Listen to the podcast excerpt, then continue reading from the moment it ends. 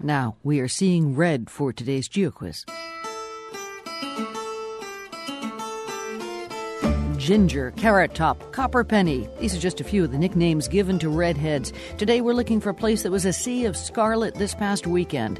The first weekend in September brings thousands of flame headed folk to the city in the southern Netherlands. This year, 4,000 gathered in this fortified city. You need to be quick to locate the annual Redhead Days Festival. Our answer's coming up in just a hair.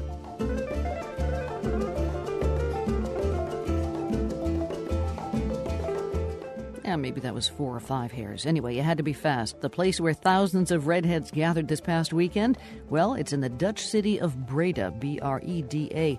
And Mike Clausen is the press coordinator for this festival. What shade of red is on your head?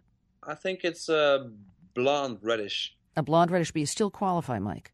Yes, yes, yes, I'm qualified. Perfectly, okay. perfectly qualified. now, what what is it that you and others do to deserve a festival for people with red hair?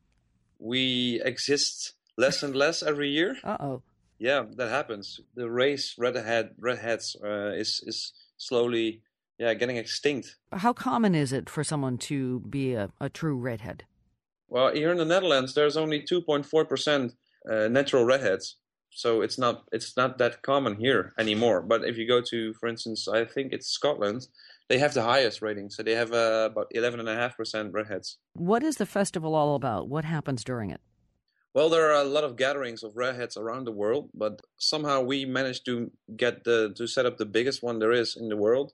There's a lot of photo shoots going on, and there's a lot of fashion events going on. There's a there's a fashion show. You can get clothing advice. You can get color advice for uh, mostly the ladies. there's some music, and um, well, of course, there's the thousands of redheads that, that set the atmosphere. There's there's readings about um, red hair or about the pale skin that we we redheads usually have. There's a famous dermatologist who speaks at our uh, festival every year. He tells people detailed information about the skin, human skin, and what we as redheads are missing in our skin, for instance. Actually, this is pretty important as well, not just for cosmetic sake, but also for health sake. Yeah, our skin is very light, and uh, we need to pr- protect it extra compared to the, the, the, normal folks. How should I call them? The non-redheads. The non-redheads, yes, the poorer among us.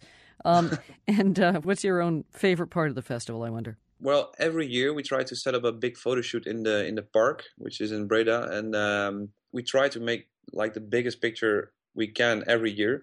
And this year we uh, made it official because we wanted to set a record. So we got some Guinness Book of World Records people in, and um, we did it. It's uh, 1255 now. It's not as much as uh, we hoped to, but um, still, it's a new record, and that was for me the the best moment there is. Where did you grow up yourself, Mike? Uh, I grew up in a little town called Uden. I started studying in Breda when I was 16, and I still live here. I stayed here. Was there anything kind of noteworthy about your red hair as you were growing up? If you're talking about being teased and and called names. That happens. That did happen, but somehow um, it disappeared.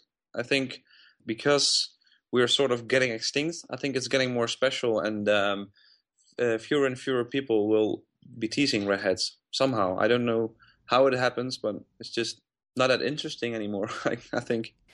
Uh, really nice to talk to you, Mike Clausen, who's the press coordinator for the Redhead Days Festival, which just happened this weekend in the place that's the answer to our Geo quiz, Breda in the Netherlands. Thank you very much, Mike. You're welcome.